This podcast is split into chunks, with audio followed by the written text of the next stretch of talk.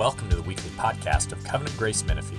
Each week, we gather to better understand the teachings of the Bible and how to live them out in our daily lives. We hope and pray that you're encouraged by this week's message. Lord, I, I just thank you for that last song. Uh, I, I thank you for everything that it just calmed and, and focused and, and told us. We change by your presence.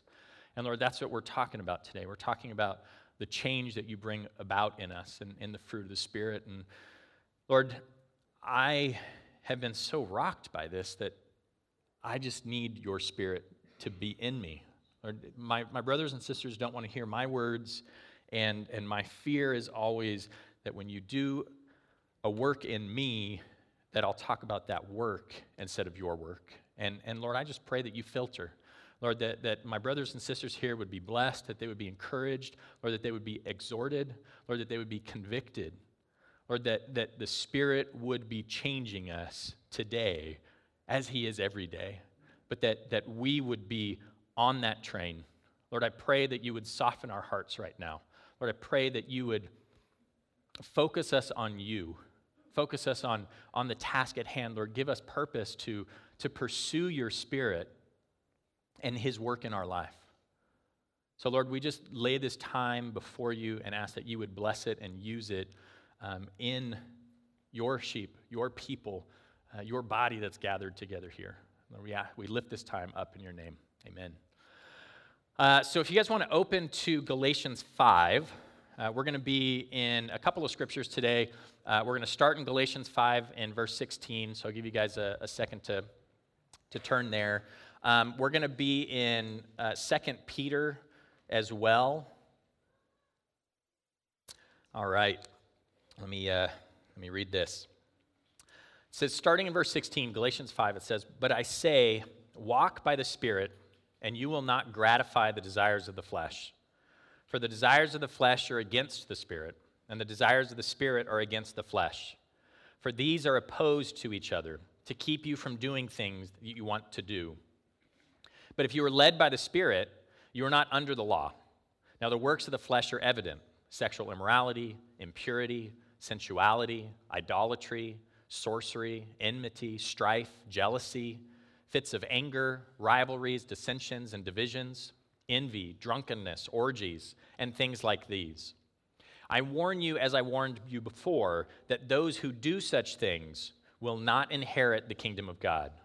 But the fruit of the Spirit is love joy, peace, patience, kindness, goodness, faithfulness, gentleness, self control.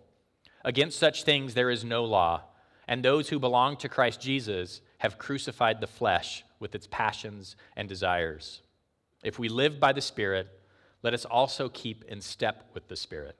Let us not become conceited, provoking one another, envying one another. Uh, this is kind of the, the passage on fruit of the Spirit. And as we're doing our series on the Holy Spirit, uh, you know, a couple weeks ago, Eric talked about the work of the Spirit and, and regeneration. Um, last week, Eric talked about the presence of the Spirit. And, and as we were, you know, singing that song, I was just thinking about, you know, the only thing that transforms us is the presence of the Spirit. And Eric talked about that last week. And this week, as, as we look at the fruit of the Spirit, we kind of see, you know, it, we, Eric was talking about that it's, it's kind of subjective, right? Like when we look at the presence of the Spirit, there's a subjectivity to it because there's something going on inside of us. This week, we're looking at some of the objective things that God does with the presence. Like not just what He's doing, but how He does it. So the fruit of the Spirit is what He's trying to, to accomplish we're going to talk about the how he accomplishes that. And then last week, Eric kind of set forth that the presence of the Spirit and the subjective part of that, that he's with us and, and all of that.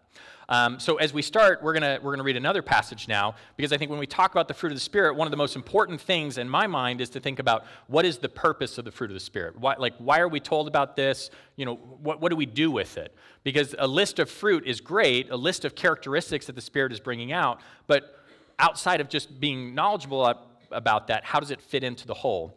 And Luke chapter 6 helps us with this. So if we turn to Luke chapter 6 uh, in verse 43, there's a, a whole you know, uh, list of, of parables and teachings and, and just snippets that, that Christ was giving to the disciples. And uh, in, in verse 43, he says, For no good tree bears bad fruit, nor again does a bad tree bear good fruit.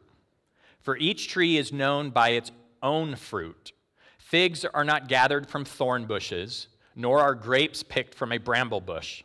The good person out of the good treasure of his heart produces good, and the evil person out of his evil treasure produces evil. For out of the abundance of the heart, his mouth speaks. So, today, as we're talking about the fruit of the Spirit, what we're really talking about, um, I, I kind of have a, a, working definition, is the, the fruit of the Spirit is the evidence of the presence and the work of the Holy Spirit in our lives right? So, so the fruit of the Spirit is the evidence of the Holy Spirit's presence and work in our lives. And, and if we, we think of that, um, we, can, we can start to say, okay, this is good. Because, you know, one, one thing of coming to a, a subjective place where we're talking about the Holy Spirit, and we're talking about feeling the presence, and, and we don't trust our emotions all the time, and, and we've got to navigate through these things. It's, it's nice to have like a lighthouse and some anchors to give us our bearing right? Because we don't want to trust only our own, own emotions. We don't want to throw our own emotions and experience out either. But it's, it's good to have these things that give us a bearing, like a lighthouse in, in the sea. And if we look at the Holy Spirit, um, when Eric talked about the process of regeneration, the Holy Spirit's work is to transform us, right? Uh, it starts with regeneration and kind of goes through this stuff. So, how many of you guys are saved? Okay, so most of you guys, I would assume. It's okay if you're, if you're not claiming that, if you're interested in just kind of hearing stuff, that's okay. Saved is a term that we use a lot, and what does it mean to be saved is, is a complicated question, right? Because at the heart, it means that we've been saved from God's wrath. Like, that's what it really means. We've been saved by, from the punishment of our sin. And, and when we talk about God's wrath, it makes us uncomfortable because it makes God sound like a judgmental, violent God. But that's not true. We've been talking about Nora for the last couple of weeks and, and even last couple of months and what's been done to her in Cambodia in, in one of the ministries that we serve. You know, for, for those of you guys who may have heard, her hand was cut off, she was assaulted, she was kidnapped, uh, she's been sexually assaulted for years, she had battery acid thrown all over her face, she was left to die. She survived. We, we've brought her into the house. She's healing. Um, she actually accepted Christ last week, and, and we've just seen great transformation happening in her. Um, if that man was in this room, I think it would be good to ask the women to leave so that the wrath could be poured out on him. And nobody should have an issue with that, right? Because that's justice. Like that was an evil thing that was done. So when we say we're saved, like we are saved from the wrath of God, and the wrath of God is justice because we've done evil things. Like that's what saved is. But that's not the whole picture. So I have a chart that I put together just to kind of get us all on the same page and help. So I, I, I want to preface for you know uh, anybody who is really deep into this that this is not my theological statement on transformation. This is just a chart to get us all in the same place.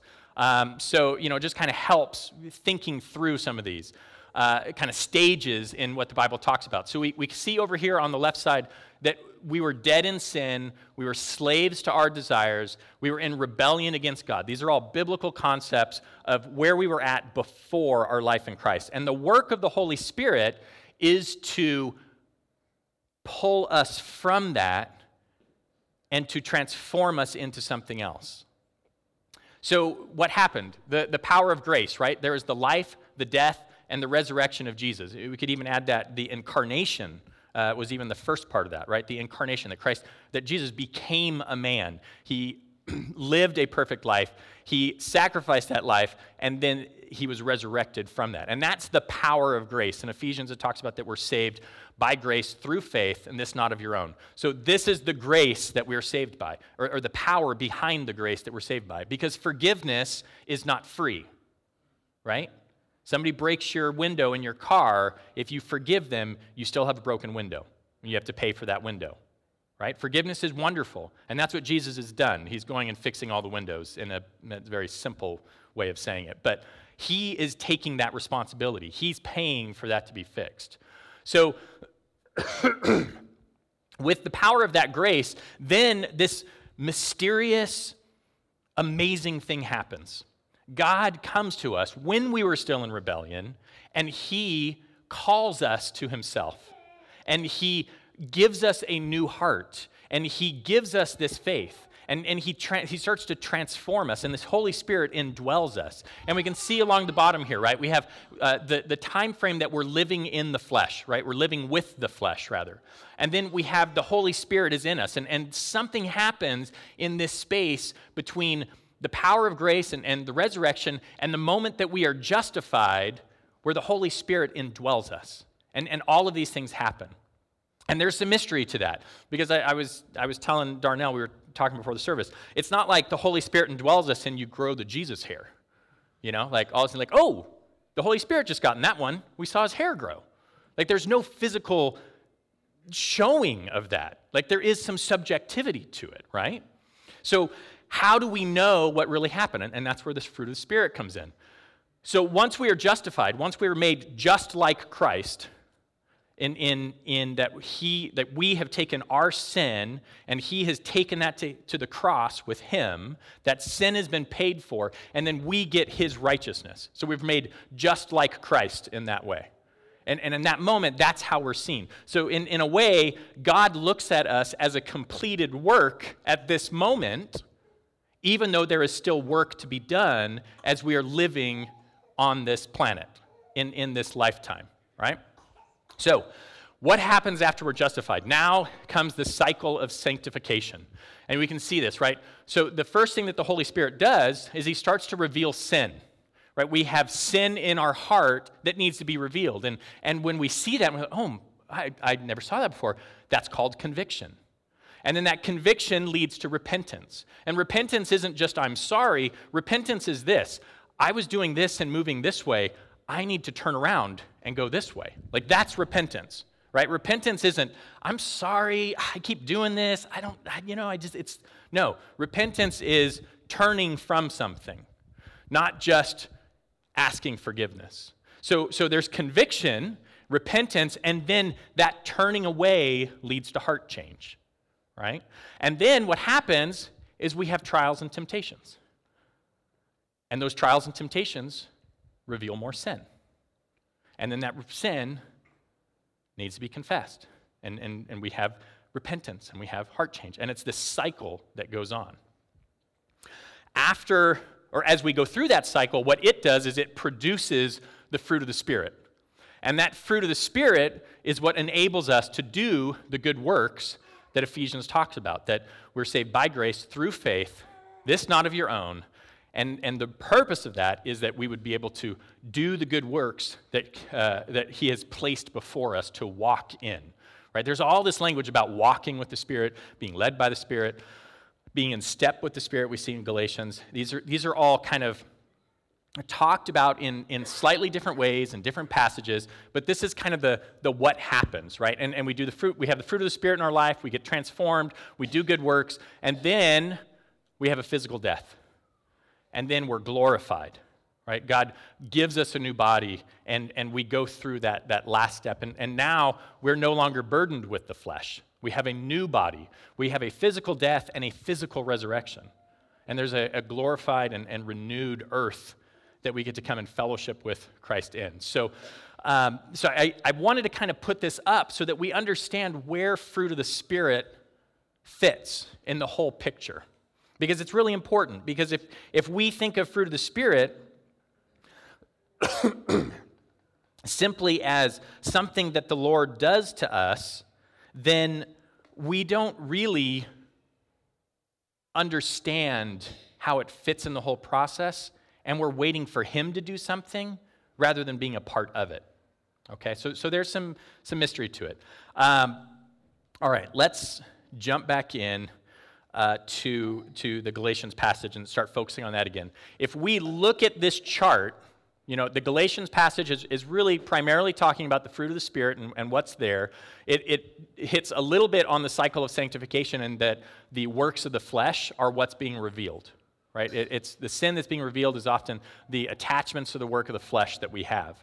But if we, if we look at this chart and we think how much of that is visible, you know, dead to sin, slaves to our desire, rebelling against God, we don't like see those things. We see the result of those things. We see the fruit of those things. So the fruit of the Spirit is to help us to see the evidence of God's work in our lives. Uh, let's look at the specific things listed. So starting with love. And, and as we do this, as we jump into the fruit of the Spirit, as, as we start looking at this list, what I hope, what I desire is that we would be introspective, right? Because the fruit of the Spirit is here to give us a lighthouse. And we are in the waves, being tossed, and, and we need a direction to go towards. And if we are floating through our Christian walk, we're not going anywhere. And, and the fruit of the Spirit is giving us a list of things to say, do a heart check, right? This is a, a work of the Spirit in your life, but it's also a guide for us to look to and, and do some self assessment. So, starting with love. So, the, the Greek word here is agape. How many of you guys are familiar that there is more than one word in the Greek that's translated to love? Anybody know any of the other ones? Phileo, that's kind of the, the next big one. Eros, right? So phileo is like a brotherly love. Eros is a romantic love. Uh, there's, I, if I remember correctly, there's seven of them. But this is agape, and agape um, sometimes is translated or, or talked about as a charitable love. But what it really means is a sacrificial love. Agape is the love that Jesus has for you. It's, it's the com- most complete, like, representation of what we would think of as love. It's, it's selfless. So, if you think about your life and the love that you have, think about like where you are sacrificing for love and, and you're not getting anything in return. You know, I think one of the greatest places that we would see growth in the spirit in this place is loving our enemies. Right? Like this is like if there's a place that you can say Jesus has done a work in my life Think about someone who has done wrong to you and how you feel about them. Because that is a transformative uh, heart change in order to say that I love that person and, and I want the best for that person. I, I can really say, I mean, you know, Nora, the, the gal in Cambodia, we pray that this guy would get saved. Because, I mean, how awesome of a testimony would it be to Christ if this guy gets saved, repents, takes the judgment for him and says, I didn't know what I was doing, and really shows the fruit of Christ. And the two of them could reconcile. I mean, that is crazy to think about, right? I mean, I've seen things like that happen with people, so it's not outside of the realm of things. And, and to have love for someone. Now, we can still desire justice and love, and, and we don't have to put ourselves in dangerous situations and things like that. But having real love, not hatred, towards people who have wronged us is a is a sign of the work of the Spirit developing fruit in your life. Uh, the next one is joy. And joy means like exceeding happiness, but it, it's, it's deeper than that. And when I, when I think about my own life, when, when I think about what God has done with me uh, to bring more joy into my life, because I'm, I, you guys might be surprised, but I'm a fairly stoic person in the past. I'm looking at my wife to see if I'm telling the truth or not. Um, and I feel like I still am. Like I'm, I'm pretty controlled and, you know, I have strong emotion, but I'm, I'm not like, you know, let's be happy and dance and do fun things. Like, I'm like, let's sit down and talk through this and feel things. Um, so when I think of joy in my own life and, and where God has, has matured me, it's worship. Like when I sit and, and worship with you guys, and I really feel like I don't care who hears me. I don't care if I sing the wrong words. I just, I want the Lord to be glorified through this. I want to absorb what we are doing in community to the Father and just be present in the moment. You know, and, and, and there's a, an increasing of joy in my life because of that and, and seen through that time of worship. So, this, so that's kind of one place that I've seen. You know, joy through suffering, joy through tragedy. There's a lot of great resources on this to, uh, to talk about, you know, if you're in a difficult time, like having joy through trial. And, and it's possible. And it doesn't mean that we're all happy and phony, it means there's a deeper thing that is giving us.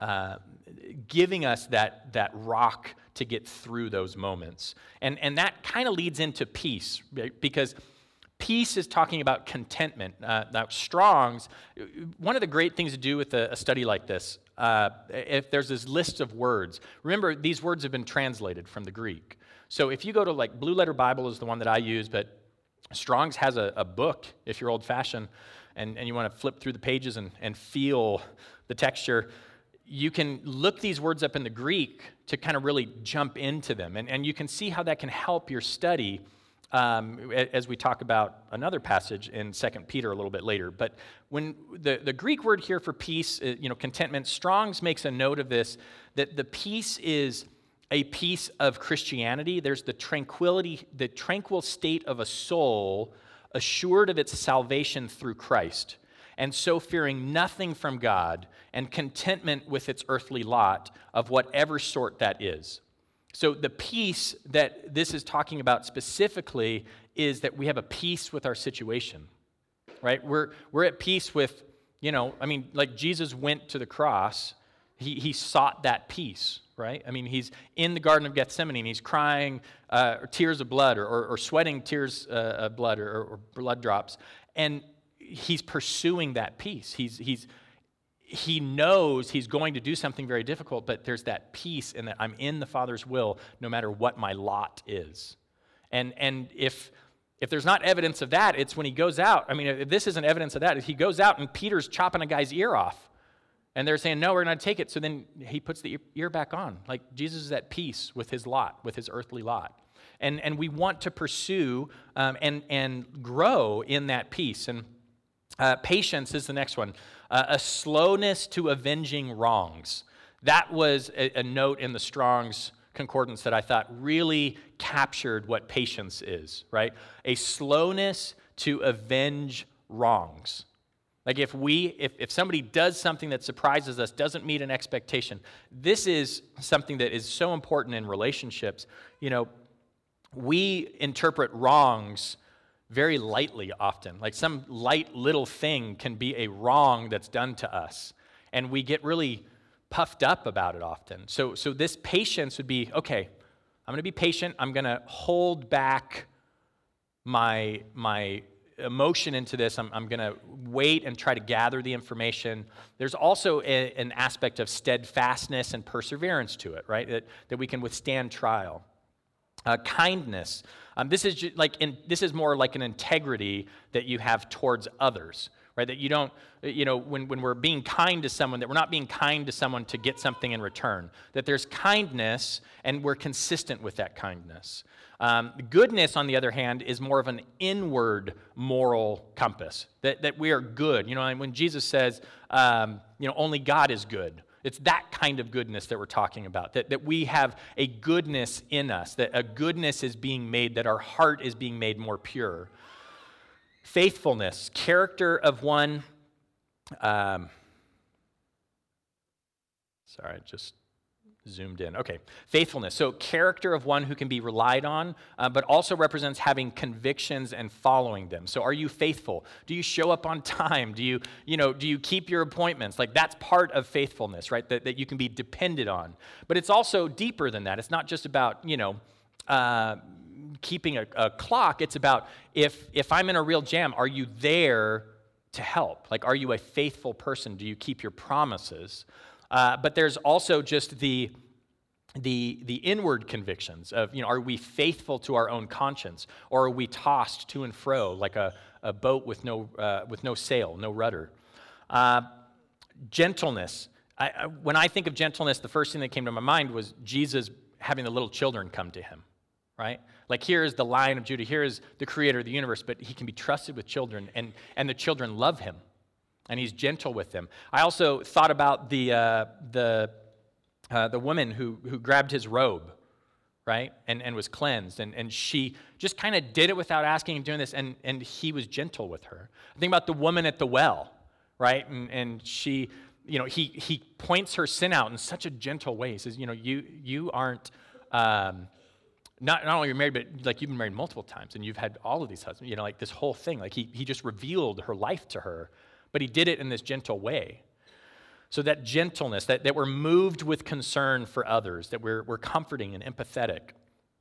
And the last one being self control, right? Uh, Strong's notes that this, the self control is a virtue of one who masters his desires and passions, especially his sensual passions or his, his fleshly passions. So, do we have self control? Are we living by a compass and staying to that, even when our flesh is saying, nah, I'd rather do that right now? I, I want that thing. Are our desires controlling us? And, and this list of the fruit of spirits, like it's, you know, that's a ton of information and kind of going through. And you guys need to take this and chew on it, right? Like this, this isn't like a, you know, five, 10 minute thing that we just kind of get to go through and then suddenly, oh, well, I know the fruit of the Spirit, check that passage off. This is something that we should meditate on and think through and, and be looking for in our life and be praying that the Spirit would reveal these things to us. And, and you know, the, the fruit of the Spirit is a work of the Spirit in our life. So, so the Holy Spirit is the one that's cultivating this fruit, right? The fruit is the fruit of the Spirit, not the fruit of us. Okay, so this is an important thing to think about. But the fruit of the Spirit is similar uh, to the, the, the gifts of the Spirit. And, and we're going to talk about in, in just a moment about how, just like the gifts of the Spirit, that are given to us and they're empowered by the Spirit, we're also told to pursue them. Okay, so there, there's, there's a, a duality to this, or, or two sides to this. There's our part and, and the Spirit's part. But before we do that, I want to talk about what the works of the flesh are. Because in contrast to the fruits of the Spirit, we have the works of the flesh. And I think that both of them are listed here because sometimes we are more able to see a work of the flesh in our life than we are a work of the Spirit. And in contrast, sometimes we're able to see the other. So these, these are, are kind of two sides of the same coin. So rather uh, than looking at provoking love in you, the spirit of the flesh is working towards, just as it says in the beginning of that passage, right? They're at war with one another, they're battling with one another, trying to keep us from accomplishing the things that we want to do. And that's a really important verse because it's trying to keep us from accomplishing the things that we want to do. What we want to do is follow the Spirit. Right? So don't don't feel defeated. Don't feel like, oh, like there's these things inside of me. Just like Eric talked about last week, we have these these things, and, and it's subjective and it's it's mysterious, but there are things that we think that are not from us. Amen? mean, have you ever been driving on the side of a road, there's a cliff there, and you had this thought of, like, I wonder. That's insane, right? Like, it's insane. But there's these fleeting things. Anybody had a baby? I'll confess this right now. When Iris was little, hopefully she never listens to this. Middle of the night, I'm exhausted, and I'm, I'm walking, and she won't stop crying, and there's a window next to me, and just for this moment. and I said, Lord, what was that? That was my immediate response. There are things inside of us that are not good. So, the work of the flesh is opposed to the spirit. And so, rather than encouraging love, what does the flesh want us to do? It wants us to be jealous and envious, right? Because sacrificial love, especially agape love, the opposite of that the opposite of sacrificial would be selfish. And there's nothing more selfish than jealousy and envy, right? So, so we see these things that are opposed to one another. If you feel like it's tough for me to live out sacrificial love, like it's tough for me to be charitable, it's tough for me to, to give, it's tough for me to have compassion, you probably struggle with jealousy and envy. So these are, these are the two sides of the same coin, and, and that's why they're, they're listed here, so that if we, if we identify one, we can see the other, other side that's pulling on it. You know, if, if you struggle with joy, and some of these works of the flesh would, would kind of fit with different ones. Like this isn't like a, you know, exhaustive, here's the, the opposite list. This is just examples. You know, if we look at joy, um, if we're if joy is finding a passion or a, a happiness in Christ, sorcery, which is talking about addictions like pharmaceuticals and, and things like that, sorcery is the opposite of that. Finding joy in the temporary pleasures. Sexual immorality and orgies are, are the opposite of that finding joy and carousing and, and being loud and, and you know the, that, that greek word for orgies is not necessarily like you know some kind of massive sex party. It's really more like a going out carousing and, and being loud and drunken and, and, and doing that at places with groups. So it, it's, there's, there's a little bit of crossover. So it's more than just that sexual immorality aspect the, the fruit of the Spirit is peace, and the flesh is going to try to work strife into your life, right? Contention and, and dissensions are going to be there instead of patience, right? You're not going to have patience with things. You're going to have these things that just eat at you, and, and it's going to cause dissensions in your relationships. Instead of kindness, we're going to be uh, given to divisions between people, and we're going to choose sides, and, and there's going to be us versus them, and there's going to be these rivalries. And this doesn't just happen with people outside of the church, right? This happens within the body. Right? If we're not given over to the fruit of the Spirit, we have, you know, like the, the right section versus the left section, and, and, you know, they're brawling after church with their eyes. You know, things like that. Um, or with their mouths, which is even worse. They start, you know, talking. Uh, rather than goodness, we're going to be given over to idolatry. Rather than faithfulness, we're going to have impurity. And gentleness, we're going to have fits of anger. Rather than self control, we're going to be given over to drunkenness and sensuality. If our life was a house and the Spirit moves into that house, when He comes in, we become aware that the passions and desires that come from our flesh need to change. Our sin is revealed in us, and we need to repent of that. We need to put to death the desires of the flesh, place them on the cross with Christ, and change course. That, that, that way of repenting is it's not just saying you're sorry and going in the same way. Repenting is looking, my, my wife likes to say this all the time, is uh, when, when we repent, God calls us not to just put something off, but to put something else on. So, this passage, as we look at it, and it's showing the works of the flesh and it's showing the fruit of the Spirit, it's showing you what to take off, what to put on what to put off, what to put on. All right. uh, the cycle of sanctification is super important because, like, we have to know this. We have to embrace it. We can't be discouraged by it. And and I know that sanctification can be dis- discouraging, right? Uh, Darnell, bring that chart up again. So when we look at, I mean, it's circular, right? So like, how how annoying would it be to just be doing this your whole life? And you're like, I've been here, and I've been here, and I've been here. But the, the reality is, is that sanctification isn't trying to make you dizzy. Sanctica- sanctification is getting you somewhere. So I, I, hope that you guys talk, or heard us talk about this before, but sanctification, this, this process is like a drill. So as we're going in circles, it's like a drill bit. And a drill bit has a circular motion to it. And it's drilling down into the wood. So as it moves in a circle, the drill bit is drawing the drill closer to the wood. So as, as it goes in, if we are the drill and the Holy Spirit is that drill bit and Jesus is the wood, as that circular motion goes in, the drill and the wood become closer and closer to one another, right? So we should be excited about this. When sin is revealed, there should be like, oh, I can change. I can be more like Christ. The evidence that the fruit of the Spirit reveals, the evidence that sanctification reveals, is that there was a genuine heart change that started when the Spirit indwelled you.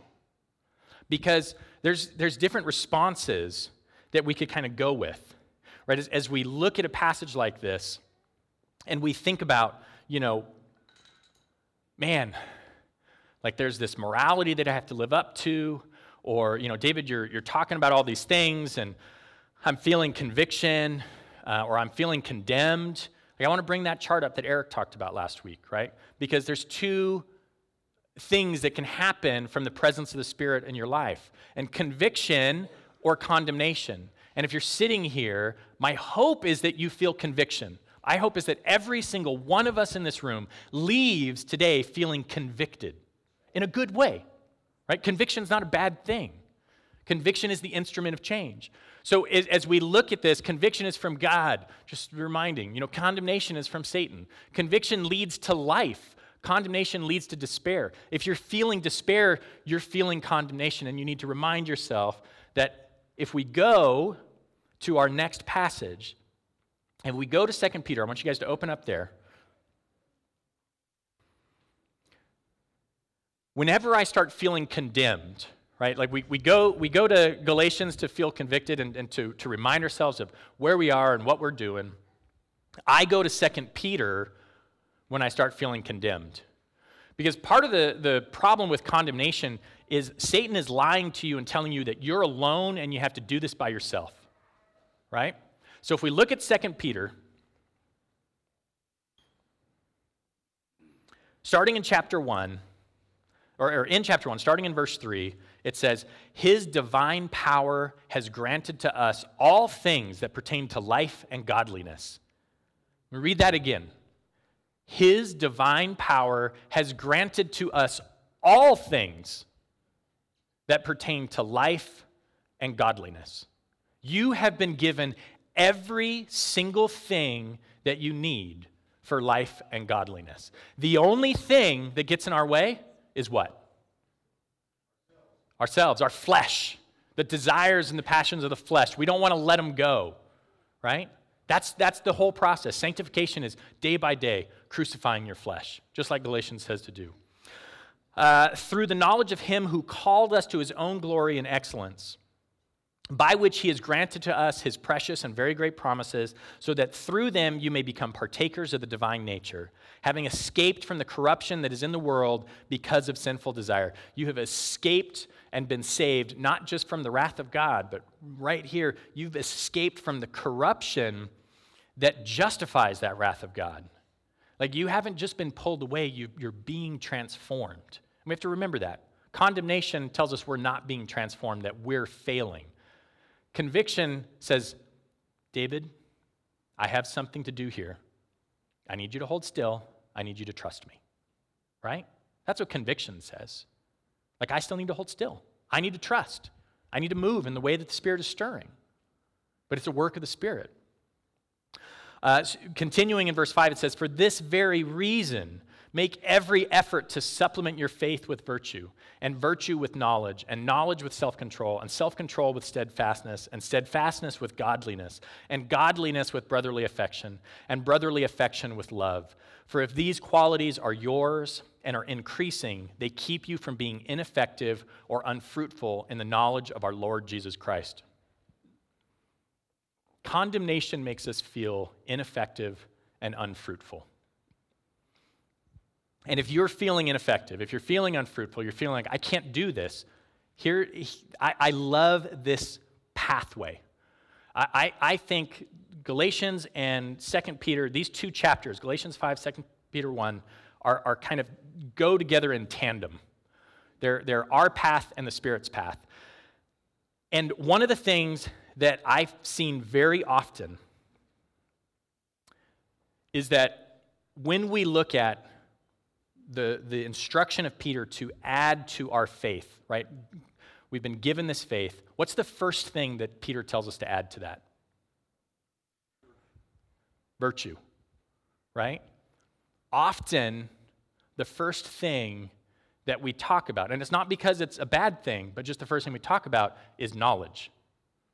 You've come to faith. Now, we need to get you the Bible, right? And the Bible is full of good teaching.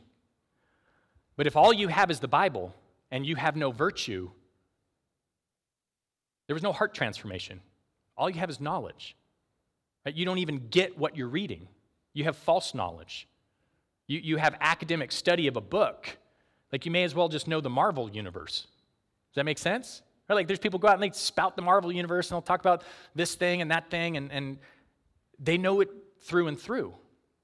You can be that familiar with the Bible and be dead. Virtue is important because if we have faith in Christ and the work that He's done, our heart needs to be transformed. Our heart needs to be given over to Him. We have to submit to Him. We need to be virtuous people or seek virtuous uh, action in order to use our knowledge in a virtuous way. Right? So, so, in no way, I just want to be clear, in no way am I saying that the power of the Word of God is diminished. Because Peter doesn't stop at virtue. But if we say, oh, I have faith, and now I'm, I'm just going to go study the Bible, and you just lock yourself in a tower, like you didn't get it. Right? I mean, there's, there's people who misuse Scripture all over the place. So knowledge is not the key. It's just part of the whole thing that God is doing in our life. The other thing in this passage, in, in, in 2 Peter, that is interesting to me is there are two things, two exact words, exact phrases that show up in both passages. So, the fruit of the Spirit, the thing that the Spirit is bringing about in our life, um, when we look at uh, love and we look at uh, self control. So, agape and eg- egkratia. I didn't say that one with confidence, so you all know I said it wrong. Uh, this love and self control, these show up in both passages. So, in, in the one, we see the Spirit bringing them, and in this one, Peter says, pursue them. So just, just like the gifts, right? Like the, the gifts of the Spirit, which Eric's going to be talking about a couple of weeks, they're given to us for the, the edification of the body, for bringing people together, for bringing God glory, um, and, and they're, they're His power through us, but we're also called to seek the gifts and, and to pursue the gifts. So the fruit of the Spirit is, is a very similar kind of thing. Uh, I, I, I want to like, I'm, I'm really at a, an awkward point, guys, because there are things as an elder in the church that I feel responsible for. And, and the thing that is, I feel most responsible for is that you guys would know the love of God. Like, I, I really feel you need to know the love of God. But to know the love of God, you need to know the truth of God also. We can't just create the grandpa who gives you candies as our picture of God. And our society does not pursue virtue well. And, and I think that one of the things that I want to ask you guys is how are you pursuing virtue? How are you seeking to add virtue to your faith? Because virtue is moral excellence, and it's a desire to be pure and undefiled and good in the way that God is good. Now, legalism is when we use our pursuit of virtue to make us the standard for other people to follow, and we demand that they follow it. Legal, legalism is when we try to weaponize our virtue and therefore corrupt our virtue entirely. Okay, so we're not talking about legalism, we're talking about virtue. And virtue is needed to be an example to the world so that we live for uh, an example to the world that we live for a purpose outside of our own desires, that we're different than the rest of the world. And one of the things that is troubling to me in, in the past in my own life and, and just as I look out is where we find our refreshment and what we identify ourselves with. And I have a series of questions here that I want you guys to think through um, and, and just talk, talk about with the Lord and to know that this is not condemnation. This is seriously just concern, not just for our souls and our growth in the Spirit, but also for our light to the world. Because it's not just about whether we're okay with things, it's about what the world is seeing. Okay, so now that you guys are totally going, where is he going? Um, so, this is a statement. If we are more refreshed and engaged by the series finale of Game of Thrones, a sporting event, or, or any other entertainment thing this week than we were to get here today and be with our brothers and sisters and encourage one another, we, like, I, I don't know where our virtue is. How are we any different than the third of the United States population that's going to miss work tomorrow because the Game of Thrones finale is on, which is softcore pornography. They hire porn actors. They're not, they don't even call porn actors actors because they're not acting, if we are more driven to get a new device or a decoration or a toy than to help others in need, like where is our virtue? How are we any different than the next person? And if arguing about politics or philosophy or even theology is our first response, rather than trying to understand the person who's on the opposite side of our conversation and where they're coming from and what hurts there are, and to, to help find truth, like where is our virtue? If, if these are the things that are consuming our, our desires and our passions and our focus, what sets us apart from this world? Right? And, and, and again, I mean, I, I say this because it is really not looked at in a positive way in our society to call out somebody else and say, you should consider this. But you guys, like, we're not made for the United States of America. We're not made for Menifee. Like, we're made for the kingdom of God. And if we are allowing Satan to make us ineffective and unfruitful, that's about more than you. Like, if, if even an inkling of this is sinking in, I want you to know this is what I'm trying to protect us from.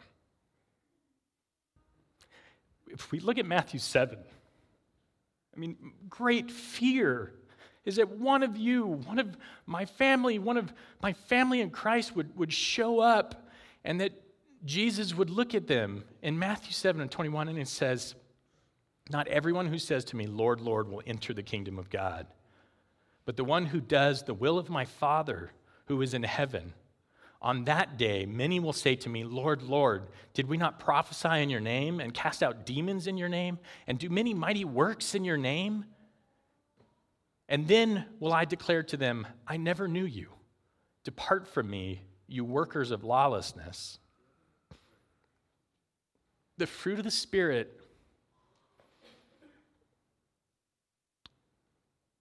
is the evidence of what the Holy Spirit is doing in your life. And if we lack the fruit of the Spirit, even though we can have assurance that when God calls you and He saves you and He does this work, that it's His work to complete, even though we, we, we can have assurance in, in God's power, because those are invisible things, we, we, we don't necessarily have confidence all the time that that has happened if we don't have the fruit of the Spirit. So these are, these are two sides of the coin. And, and we need to wrestle with it, guys. Like Peter says, we need, to, we need to make every effort to make our call and election sure. And if we're not doing that, we're being disobedient. And, and again, I, my fear is I don't want anybody to show up like that, right? I don't want anybody to have that surprise. So there we go. Um, let me close with this little bit. So, our salvation. Now, I, I, I want to say one more thing. If you're here and you're feeling condemned, if you're here and you're feeling, you know, like beaten up, like don't.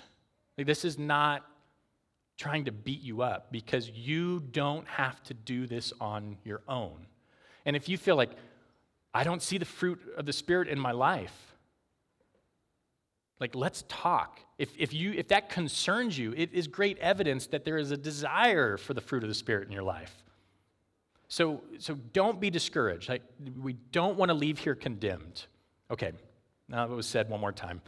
Uh, our salvation, the new birth that we experience in Christ, is not just like learning a password to get into heaven. Jesus, you are my Lord and Savior. Oh, that was password door opens, right? That's not what happens. It's not wordplay or some learned behavior, it's a supernatural process driven by the Holy Spirit that's making us more like Jesus. And the fruit of the Spirit is the evidence to both ourselves and the world around us that He is at work. So, pursue the fruit of the Spirit because it will change you and it will give you peace. Pursue the fruit of the Spirit because it will change you and it will show others the love of God. And that is really what we need to do. Amen? All right, let me, let me pray for us. Lord, thank you for your spirit. Thank you that there are things that we don't understand. Lord, thank you for telling us clearly that you work in our life. Thank you for giving us the power within us that we have all things for life and godliness. Lord, I don't pretend to understand how the spiritual realm works in its entirety. But I do cling to the things that you've told. You've, you, have you have told me that there is a spirit that is, is of you. You have told me that there are spirits that are not of you, that are fallen and, and desire our destruction, desire to make us ineffective and unfruitful. Lord, you've told me that I have a flesh with desires and passions that are not healthy, that lead to death. Lord, you've told me that I have a spirit as well. Lord, in, in 1 Corinthians, just who knows a man's mind but the spirit of the man? And Lord, there is a battle going on within our lives that affects more than us. And Lord, I pray for my brothers and sisters right now. I pray for myself right now. I pray that you would give us a spirit of healing. Lord, that you would give us a spirit of strength. Lord, that you would remind us that we are more than conquerors. Lord, that you would remind us that we have an identity in you. And Lord, for anyone here who questions that identity, anyone here who's listening to this and, and thinking, I don't have that peace, I, I, I'm, I'm just I'm being rocked, I, I, am not happy with this, or just whatever that response is, Lord, I pray that you would open their mind and open their eyes now, that they would see you clearly, giving up everything and becoming a baby and humbling yourself. Lord, as, as we go to take communion and we remember that, that you lived a whole life as a man on this earth and, and you suffered the things that we suffer, that you don't come at us from a, an ivory throne, Lord, but you came amongst us. You were born in a manger. You were born into poverty. You lived a life of pain and suffering. You lived a life without things. And yet you had connection to the Father. And Lord, I just pray that we would, we, we, we would see that, Lord. Those of us that believe it and have embraced it, Lord, and those of us that are, are feeling beaten up Lord, that there is a God who's died on a cross, took pain and suffering, has the scars to prove it, reaching out and calling us to himself. Lord, I just pray that, that we would feel that and that we would be transformed by it and we would be changed by it. That you would continue to sanctify us, that you would continue to call us, that you would continue, continue to reveal our hearts to us.